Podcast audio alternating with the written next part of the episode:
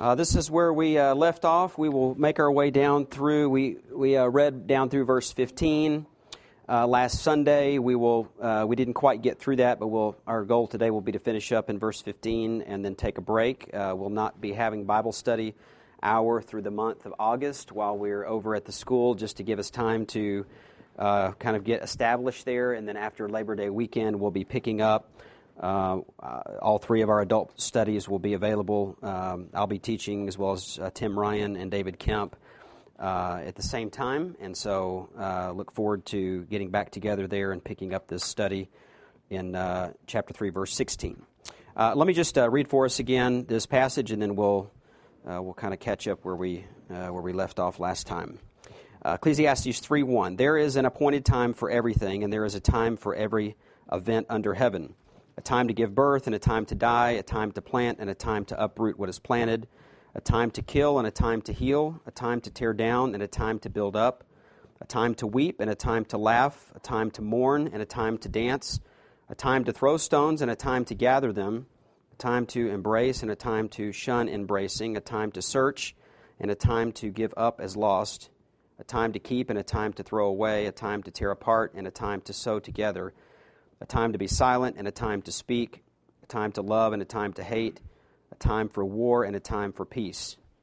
What profit is there to the worker from that in which he toils? I have seen the task which God has given the sons of men which, with which to occupy themselves. He has made everything appropriate in its time. He has also set eternity in their heart, yet so that man will not find out the work which God has done from the beginning even to the end. I know that there is nothing better for them than to rejoice and to do good in one's lifetime. Moreover, that every man who eats and drinks sees good in all his labor, for it is the gift of God. I know that everything God does will remain forever. There is nothing to add to it, and there is nothing to take from it, for God has so worked that men should fear him. That which is has been already, and that which will be has already been for God seeks what has passed by. Uh, we mentioned last week that here in chapter 3, Solomon uh, sort of a turn, takes a turn.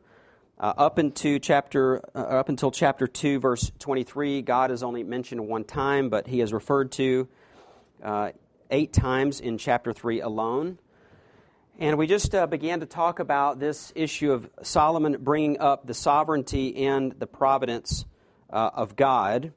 Uh, and we tried to just discuss what that is uh, before we even jumped into verse 1. What, what is the sovereignty of God? And we simply said that, that, the, sovereign, that to, the sovereignty of God simply means that God is, God is in control of uh, all things. Uh, not simply that He is stronger than everyone else, although that is certainly true, uh, but that He is ruling and that He has authority that transcends space and time, and that there is nothing outside of God's jurisdiction. Uh, there's nothing outside of His direction, there's nothing outside of His influence. Uh, we looked at a number of Old Testament passages to, to make that point.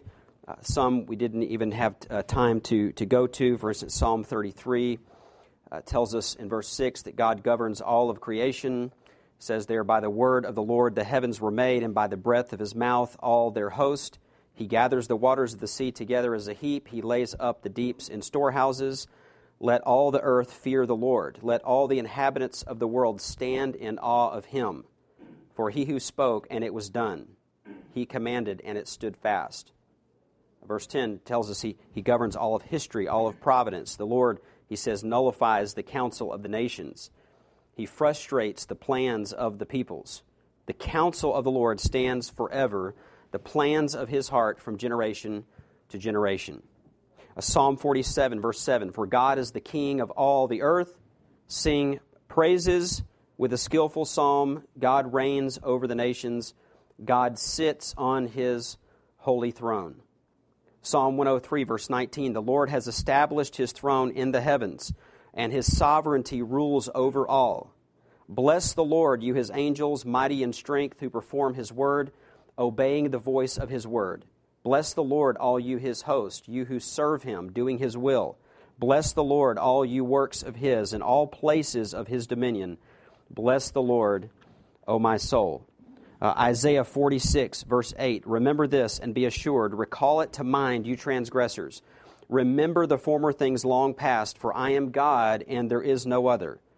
I am God and there is no one like me, declaring the end from the beginning and from ancient times things which have not been done, saying, My purpose will be established and I will accomplish all of my good pleasure. Uh, in the New Testament, we uh, we mentioned passages such as Ephesians 1 111, a statement uh, about the overall work of God in governing everything by his sovereign will. Paul writes in Ephesians 1:11, "In him we have obtained an, inher- an, inheritance, having been predestined according to his purpose, who works all things after the counsel of his will." So you have these, these sort of four uh, key terms: predestined, purpose, counsel, will.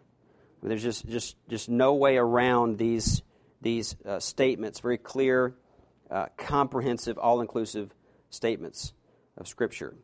Paul, Paul essentially says there, there was an inter, if you will, inter Trinitarian uh, deliberation that preceded the very creation of the universe. There were divine desires and there were uh, divine decisions, and there was God's divine determination to carry out his righteous will. So, what Paul says here is that God is very determined. He is very resolved. He, he has inflexible determination to fulfill his will, or we might say his plan A, because there is, there is no plan B. Right? God is fulfilling his will, his plan A. We also had to mention, of course, Romans 8 28 we know that God causes all things to work together for good to those who love God, to those who are called according to his purpose. So God is in control of all things, and we have numerous examples in Scripture. We have uh, examples of God being in control of the rolling of dice, um, even the slaughter of his own people, the, the failing of a person's eyesight, the sickness of children, the loss and gain of money, the suffering of saints, the completion of travel plans, the persecution of Christians, the repentance of souls, the gift of faith, the pursuit of holiness, the growth of believers, the giving of life and the taking in death. And even Acts 4 27, 28 tells us, even the crucifixion of his son. God is sovereign over all things. And if you bring that down to a personal level, he is, in, he is, he is sovereign over your DNA. He is sovereign over your gender, your race, your birth, your parents, if and who you will marry, neighbors, your first grade teacher, um, those who influence you throughout your life, uh, and even your eternal salvation, or, or, if and when you would come to faith in Christ. Ephesians 1 4, Paul says, just as he, the Father, chose, uh, which since he ch- chose us by himself, for himself, chose us in him before the foundation of the world that we would be holy and blameless before him. In love, he predestined us to adoption as sons through Jesus Christ to himself, according to the kind intention of his will, to the praise of the glory of his grace, which he freely bestowed on us in the beloved. All of these things are under God's control. This is what, this is what the Bible teaches that everything is governed by God. God has already fixed and determined the outcome. He has purposed things, He has declared things, uh, and no one can thwart that or reverse His decision. Uh, God has appointed every event, yet, as we said, without sin, without touching, causing, or being stained by sin. He does everything that He does just in the right time, uh, and He does it down to the smallest detail. Uh, R.C. Sproul said this there are no maverick molecules in the universe. No maverick molecules in the universe. So God is not passively uh, sitting on his throne, disconnected from what's going on in the world. Um, the devil is not in charge. Um, Satan does not reign. Uh, he is real and he is terrible, but he is on a leash. Uh, leaders in Washington are not in charge. Uh, they, are, they do not reign as the Lord reigns. Circumstances are not reigning. Fate is not reigning, chance and luck and randomness are not reigning. It is the Lord who is actively reigning. Uh, it's, it's not that he did reign or, or that he will reign in the future, but he is right now reigning. Reigning every moment of every day. Yes. General providence. What's that? General providence. What about it, is this how you would describe this? God's orchestrating world events and affairs of men? Yeah, everything. I mean, small and and, and, and little. I mean, it's uh, yeah. If even the little things escape His control, then we're uh, we're we're in trouble. Um, and and we said this is a this bothers people. This is a bothersome topic. We we described it as that drawer in your house that you put all that stuff that you don't want anybody else to, to know that you have in your kitchen or uh, in some room where you, you just it's a topic that people want, don't want to discuss. Uh, but it's a topic that reminds us of our finiteness. It's a topic that drives us to, as we'll see in a minute, fear the Lord. Um, so, all, all things. Um, and yeah, there'll be different manifestations of that. I mean, when we talk about a future reign, uh, an earthly reign, a millennial reign, or we look back and we talk about ways in which God has manifested that reign, that's, all those things are true. It's just there's never been a moment in which God did not reign. So he, he, is, he is reigning every moment of every day of your life over nations, over nature, events, circumstances, good people, bad people, human minds, human hearts. God even uh, inclines the heart towards certain things. We see this in Scripture. Uh, he, he, he turns the heart, he inclines the heart of man. Proverbs 21 1 The king's heart is like channels of water in the hand of the Lord, he turns it wherever he wishes.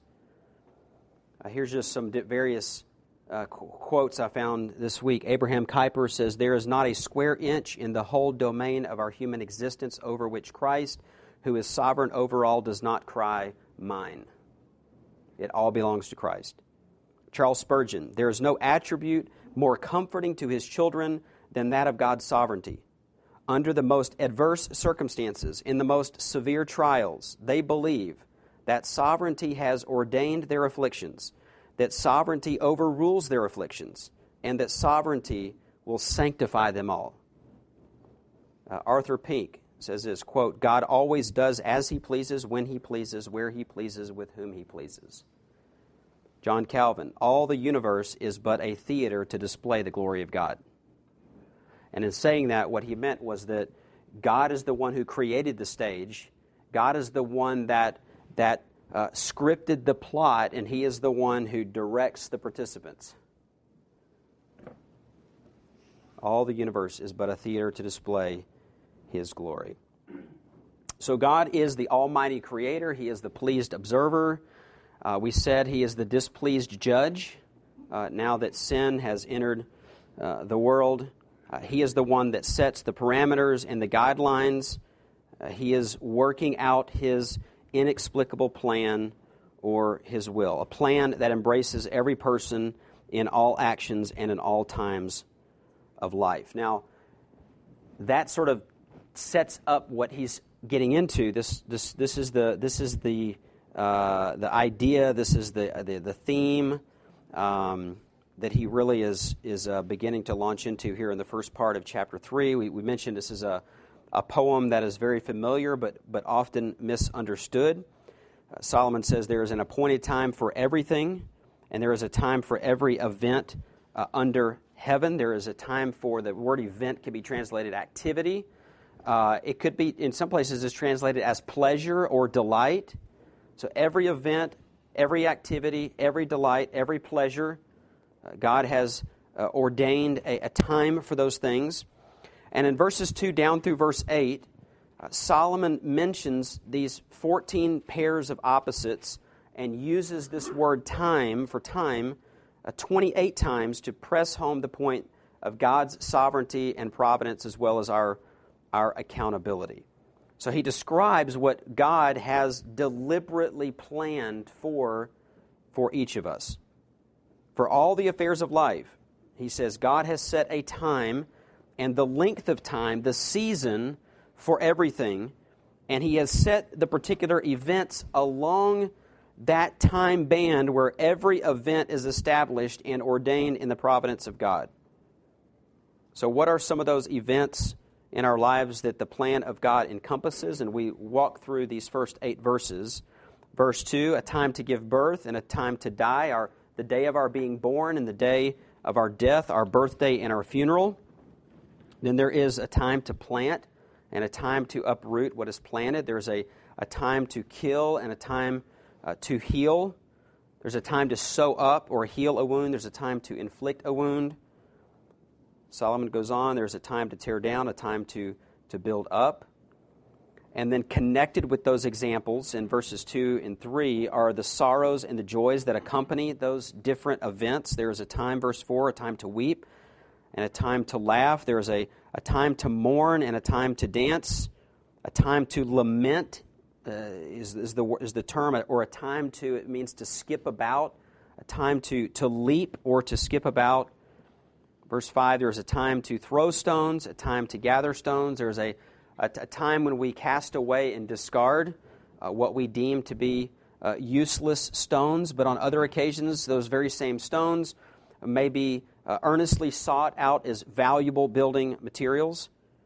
We also threw out the idea of um, that in the Old Testament there are, are times in which it talks about uh, when, when in preparing to plow or to plant, people would have to uproot and cast out stones out of their field. They have to clear their fields of the rocks and the stones in order to plant.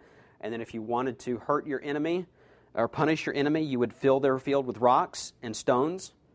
Uh, so that's uh, some people think that that's that's sort of the idea of what's going on here, and there's examples of that in passages such as 2 Kings chapter three. It says there is a time to embrace and a time to shun embracing. To, there's a time to clasp something or someone and there's a time to not do that. There's a time to, to embrace the familiar. There's a time to seek new things. Verse 6 there is a time to search and a time to give up as lost. There is a time to keep and a time to throw away, to preserve, a time to guard and preserve things, and there's times that we have abandoned those things. And we mentioned that's our, that's our biblical justification for garage sales and yard sales. And by the way, I think there's a bunch of stuff out on the sidewalk as you come in the back I, have heard, I haven't really looked back there, but I think those are just, if you want it, take it kind of items. so as you leave today, you might want to go out the back and see what's against the wall there. Um, uh, there's a time, he says in verse 7, uh, to depart, a time to tear apart, a time to sew together. Um, maybe the idea of, there, of a time to, to rip uh, a person's garment in display of grief. And then there's a time to sew that very same garment back together when the problem has has passed by, a time to be silent and a time to speak. There are times when it's best not to say a word, there are other times when it's best to, to cry out. Uh, there is, verse 8, a time to love and a time to hate. Um, in God's providence, uh, we looked at an example from Psalm in Psalm 105 that described a time when, uh, during Israel's history, actually, when they were in um, in the land of Egypt before their deliverance, where it said that God uh, the psalmist is describing that period of time before, before the, the, when Moses came, uh, uh, led the people out, uh, and God brought those plagues upon the Egyptians. It says there was this moment when God turned the, heart, the hearts of the Egyptians to hate his people and to deal craftily with his servants.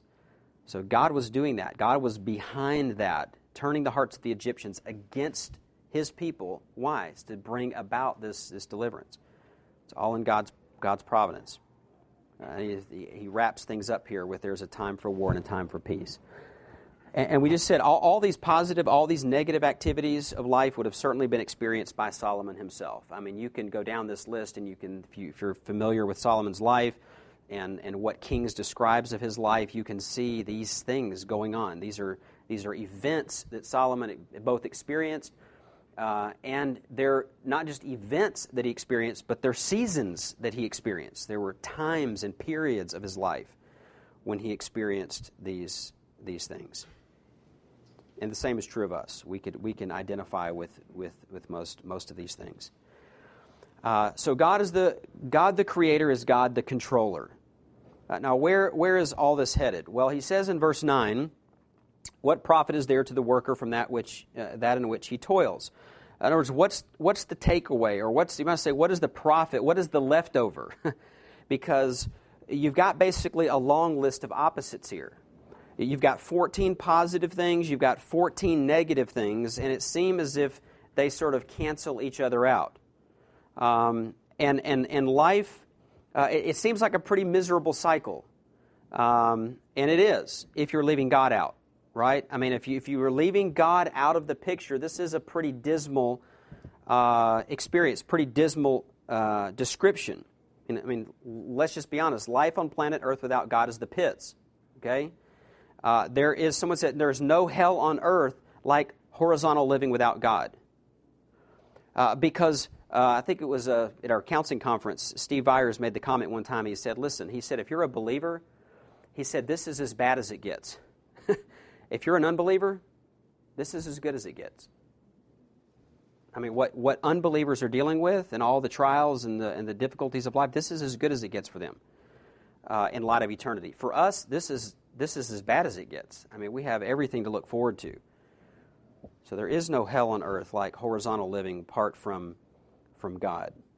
But with God, we gain a new perspective, right? Life changes. It changes from boredom and emptiness and profitlessness and purposelessness to meaning and direction and definition and hope and encouragement. And if God has a time for everything, He also has certain unchanging principles that we need to take into account in, in everything that we experience in life. And so, next, Solomon draws out several principles for, for us to live by. He says in verse 10 I have seen the task which God has given the sons of men with which to occupy themselves. He has made everything appropriate in its time.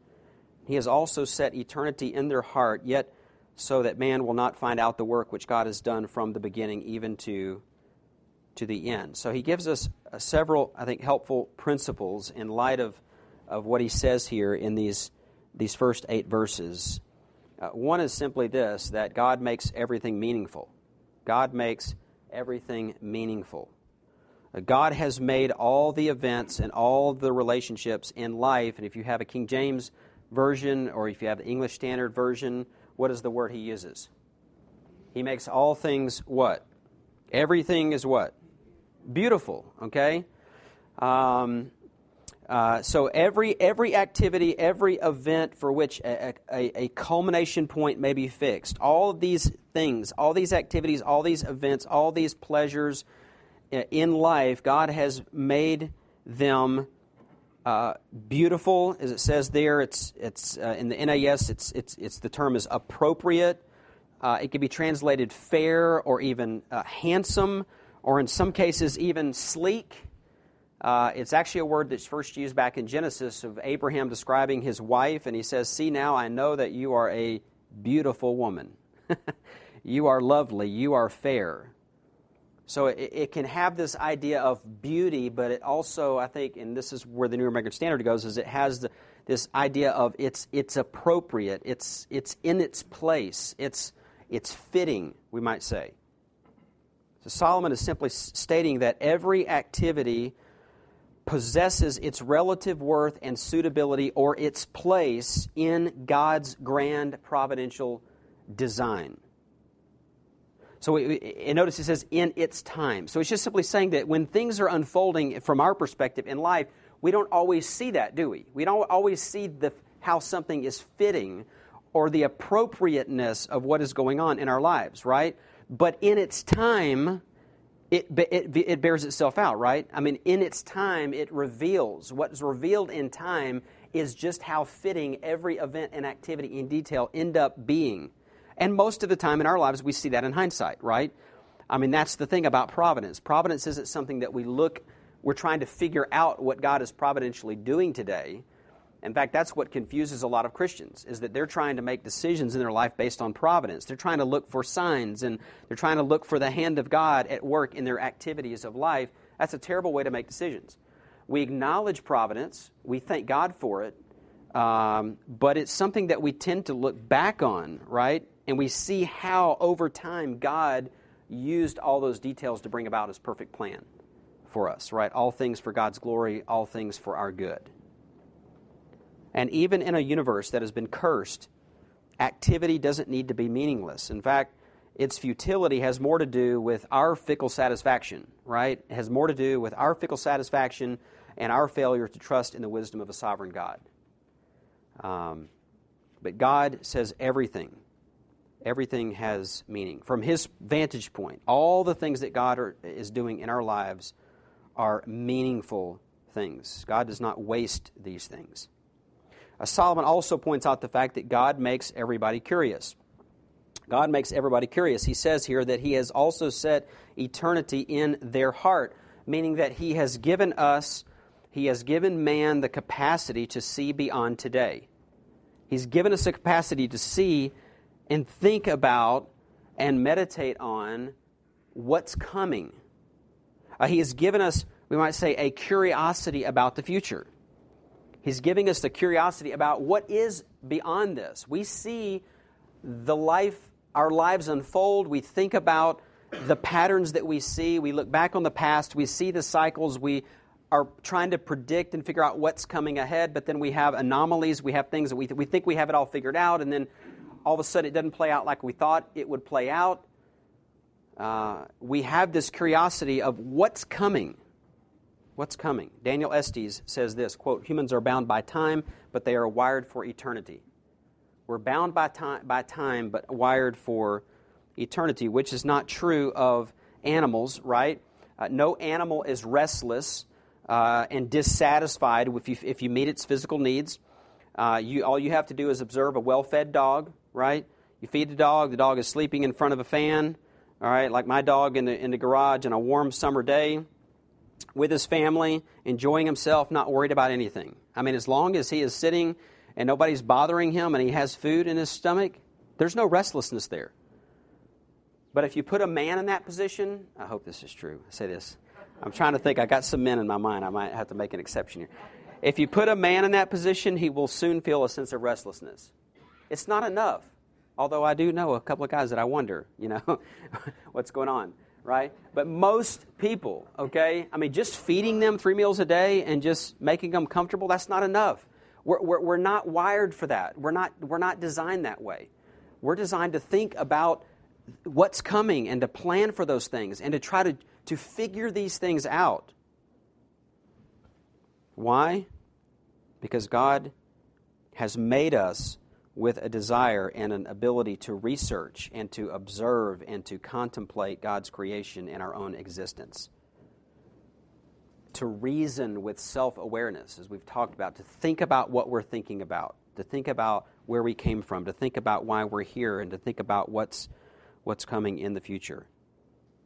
God has implanted in the hearts of men and women a desire to know how the world and all of the details of our lives fit together to trace these things out from beginning to end. The problem is they can't. we try to do that. I mean, that's the way we're, we're wired. That is, that is the way we are, we are designed and created. The problem is we're frustrated. We try to do that, but, but we can't completely understand these, these things. And all of this actually ends up bringing about a, a frustration. Uh, a, a restlessness, we might call it a God given burden. But rather than living in frustration and rather than fretting all the time, God wants us to accept our limitations. In other words, this is, these things are this, this wall that we hit, this frustration that we have when we try to trace all those things out, is, is God given, and it's meant to, to drive us to trust Him, to recognize those limitations, and to enjoy His gracious gifts rather than worship them. right? So we have these gifts of God that we've talked about that God gives to us, but when we put our hope and trust in them, they, they, they let us down. Well, that's great. That's, what, that's the way it's supposed to be. What should that do in our lives? Well, it should drive us to stop trusting and idolizing the gifts, but to be thankful for them and to enjoy them, which leads us to the next principle that God gives us many gifts. Verse 12 I know that there is nothing better for them than to rejoice and to do good in one's lifetime. We've, we've already touched on this back in chapter 2. God is the one who gives us the ability to rejoice and enjoy life. I mean, you, you see it all around us. People have the things, they have the gifts, but they do not have the enjoyment. They do not have the ability to enjoy what God has given unless God gives them the enjoyment in the things that He's given.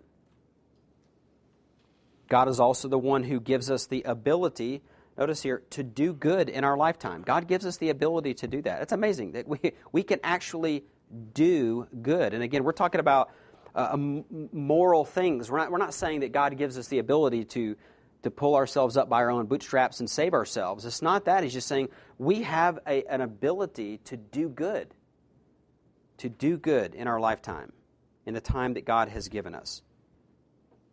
Benjamin Franklin said of time that time is the stuff that life is made of. It's, it's, it's like the weather in the sense that it's, it's, it's there. We can't escape it. I mean, there's always some kind of weather, right? It's, it's, it, we don't ever get away from the weather. Time is like that. It's just, it's, it's, it's just, it's a part of our very existence. And we need to take advantage of the time that we have now. So, just an encouragement here, okay? Life is a gift. Time you have, it's precious. Um, we need to be doing good. That's just the bottom line. We need to be enjoying the gifts of God, and we need to be busy about doing what is good because we don't know, right? I mean, this whole thing, the entire book of Ecclesiastes reminds us of the brevity of life.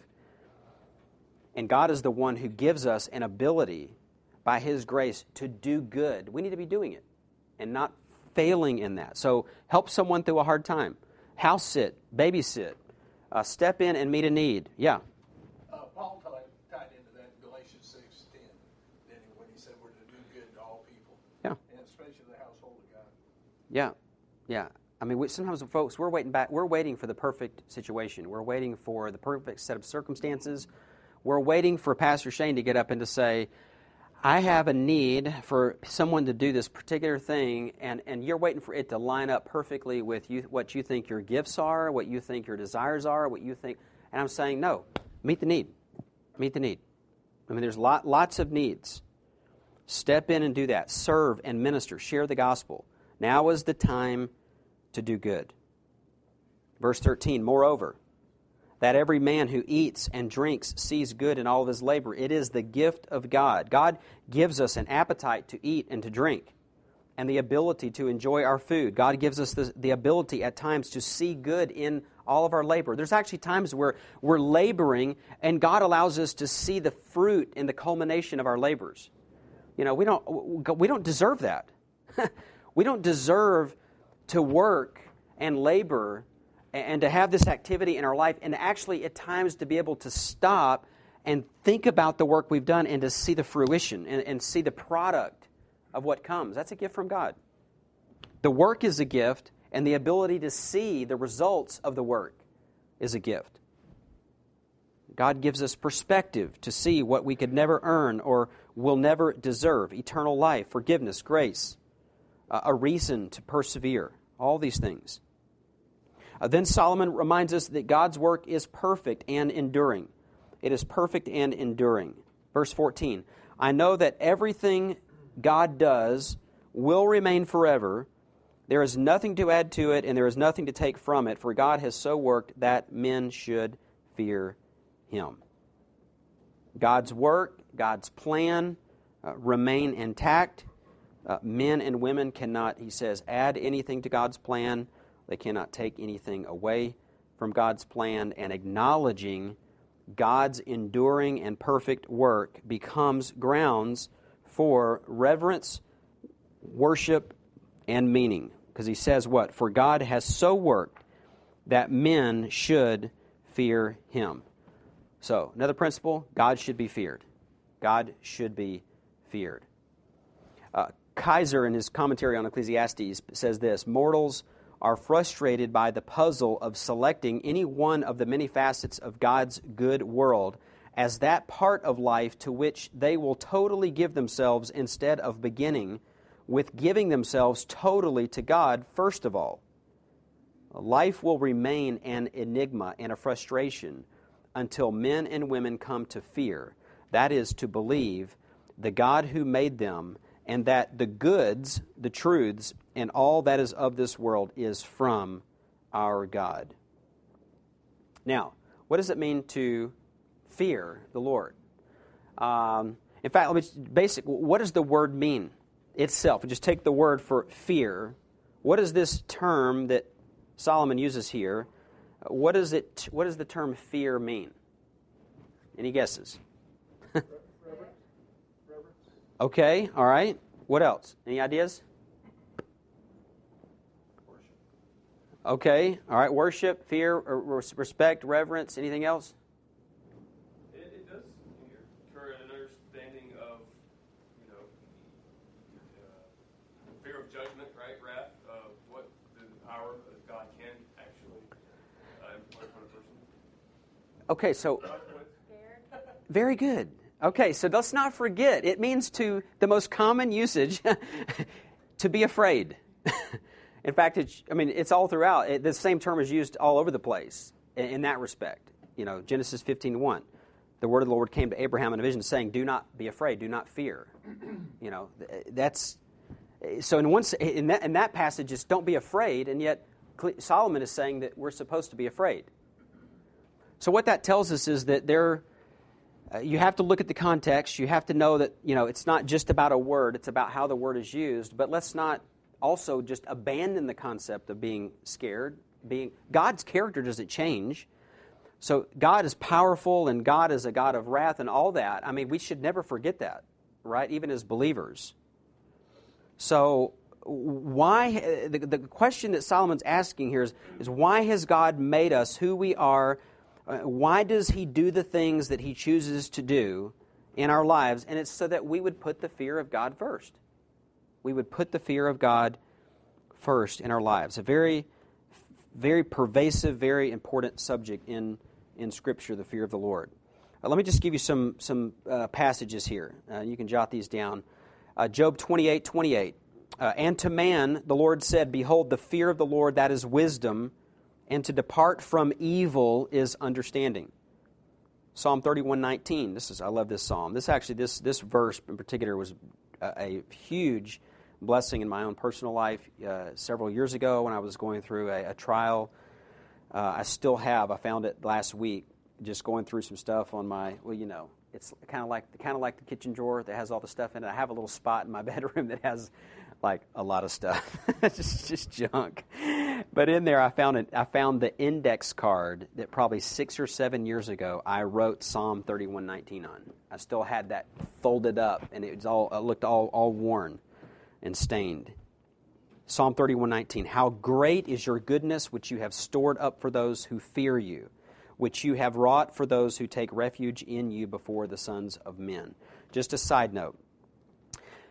When it says how great is your goodness which you have stored up for those who fear you. The word for stored up is, is um, it, it has, it, it, has two, two main meanings. One means to, to store up um, or to treasure something. In other words, like to put something away, like in a safe.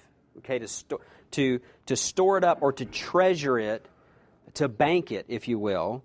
And, and it's used that way in Song of Solomon, it's used that way in Hosea but it can also mean to hide something or to conceal something. Um, it's used that way of the of the children. Exodus two, when they, when they were hiding the children that were that were born, concealing them. Okay, and it's, it's actually it's more likely that idea of concealing. Uh, because of the way that the psalmist uses it, this very same word in the very next verse.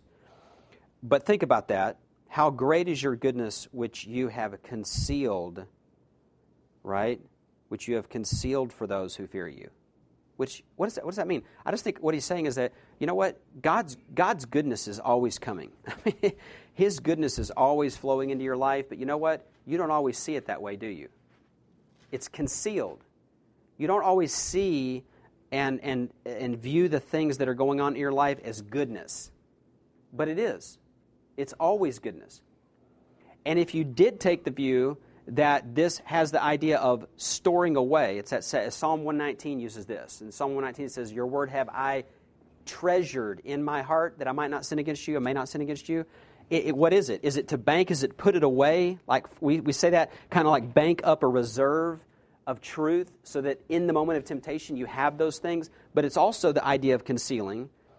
So if you, if you take this, if you take the other view, which is how great is your goodness, which you have banked up or you have stored away for those of you. Think about that. There's so much goodness God is pouring into your life that He can't even pour it out all at one time. It's as if it's, it's as if it's, it's backed up. There's, there's like there's a dam and there's goodness behind it. and God is dispensing goodness to your life in a controlled way because if He just let it all go, it would just be overwhelming. Either way, it's a fantastic promise, right? But it's to those who do what? Who fear God. Psalm 103, verse 17. But the loving kindness of the Lord is from everlasting to everlasting on those who fear him, and his righteousness to children's children, to those who keep his covenant and remember his precepts to do them. Psalm 111, verse 10. The fear of the Lord is the beginning of wisdom. A good understanding have all those who do his commandments. His praise endures forever. Psalm 147, verse 11. The Lord favors those who fear him, those who wait for his loving kindness. Proverbs 9, verse 10. The fear of the Lord is the beginning of wisdom and the knowledge of the Holy One is understanding. Proverbs 15:33 The fear of the Lord is the instruction for wisdom and before honor comes humility. And then this is actually a different term concept similar concept but it's a different term for the word for fear than the ones we've just mentioned. But Psalm 28 verse 14 says this, how blessed is the man who fears and it's actually a word that has more to do with the, uh, not just frightened, but actually a dread, uh, maybe t- almost a terror, terrorized. It's a, little, it's a stronger term. How blessed is the man who fears always, but he who hardens his heart will fall into calamity. So the writer is simply contrasting a biblical and a godly fear with a hard and unperceptive heart. So, what does it mean to fear God? Well, it's, it's, not, it's not, you can't just say, well, to be afraid of him, right? I mean, that, that would be true. I don't have a problem with saying that. It's just, you know, we have to, I think, just give more definition. We have to round that out. But reverential law. reverential law, I'm saying let's just put it all together. Let's just, all those verses I just mentioned. What, what is it? Well, let's just say it's lots of things, right? It is to know the Holy One, to know Him to stand in awe of his majesty and holiness, wisdom, power, justice, and mercy. Or it says to have an exalted view of God, to esteem, to admire, to honor him, to respect, to, to worship and adore him, to take refuge in God, to have a lowly heart, a, a humble and sensitive heart, to acknowledge that everything in life comes from God, that everything is for him, and that everything is sustained by him uh, it means to depart from evil. I mean, that's a part of the fear of the Lord. I mean, to fear God is to, is to run from sin, to depart from evil, to know the ways of God and to walk in the ways of God, to obey them. There's two, two places we just mentioned where it talks about observing, keeping God's covenant, observing His commands, obeying. All, the, all that's tied into the fear of the Lord. To be in a constant mode of desiring in all that we do not to offend Him, but to please Him. God is meant to be feared. So, God's sovereignty, His timing, the circumstances that He creates, the cycle of work, the cycle of family life and seasons, the gifts of God, where should all of these things be driving us? It should be driving us to hit a wall of worship, to fear the Lord by drawing close to the Lord, waiting, as, as it says, for His loving kindness, because everything outside of God is terrifying. So it's this idea of acknowledging God's power and might and the fact that we should not, could not approach Him, and yet the scriptures are calling us to take refuge in Him. It equates fearing God with taking refuge and trusting Him. So we acknowledge His attributes and His character and who He is and what He has the power to do. He does have the power to cast into hell, right? He has that power, and just because we're saved doesn't mean He doesn't now not have it. It's just in the fear of the Lord, we acknowledge all that to be true, but we draw near. We acknowledge all that to be true, but we seek refuge in Him because everything outside of Him is, is dangerous, right? It's terrible. One, one last principle God keeps these lessons before us. God keeps these lessons before us. Verse 15 that which, that which is has been already, and that which will be has already been, for God seeks what has passed by. Uh, I, I've read and I've read and I've looked and I've looked, and this is just everybody agrees this is difficult. This is a difficult verse to understand, to, to interpret.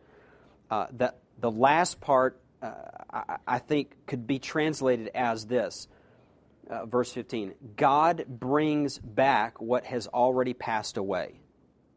God brings back what has already passed away. In other words, God not only controls past events, he repeats them over and over again until we finally understand what he wants to teach us through them. Because these principles we forget, right? I mean all these all these principles in the seasons and events and activities of life these are not always here in the forefront of our minds and hearts, right? So, what does God do? God keeps repeating things that we, we'd say, Oh, I've been through that. I've experienced that. Well, why am I going through it now? Because God wants to keep these things constantly in front of us. Charles Swindoll explains it this way in his book. He says, We are the ones to pass it by. We are the ones who walk away. So God brings us back to the same lesson to learn it again and He doesn't give up when we pass by it. He brings us back again and again to learn our lesson well. We get weary of learning the lesson and we run from it. We turn it off, yet He repeats the same lesson. He repeats it and repeats it and repeats it until finally the light comes on and we learn it. Why? Because God seeks what you and I try to escape. God pursues what you and I turn off. God makes a permanent lesson out of what you think is a temporary and a passing experience. So he says, we try to escape, but God keeps bombarding us with reality, with His created reality. So, what God has appointed is unavoidable. What God has appointed uh, is just and right. Uh, it is good. It is beyond understanding. It is gracious. It is authoritative. It is awesome. It is unchangeable. So be thankful that you don't get what you deserve. Uh, don't despair. Uh, enjoy God's good gifts. Submit to God with a soft heart. Fear Him and trust Him. And remember, God has made everything beautiful and fitting in its time. Uh, remember that, as, as, the psalmist said, uh, David said, Our times are in God's hands. Our times are in God's hands. And time is a precious commodity. Uh, Stephen Olford, referring to time, said this It is a fragment of eternity given by God to man as a solemn stewardship. Time is a fragment of eternity given by God to man as a solemn stewardship. So, as those who fear the Lord, we need to remember, we need, we need to remember to make the most of our time. Make the most of it, Paul said in Ephesians 5, to redeem it, to buy it up, to buy up the opportunities that the Lord puts before us. A Presbyterian pastor, Thomas Boston, once told his congregation in Scotland this quote, Each generation has its own work assigned it by the sovereign Lord, and each person in the generation has his also. And now is our time. We could not be useful in the generation that went before us, for then we were not, nor can we be useful personally in that which shall come after us, for then we shall be off the stage. Now is our time let us not neglect usefulness in our generation. So may the Lord help us to be faithful and uh, to do good.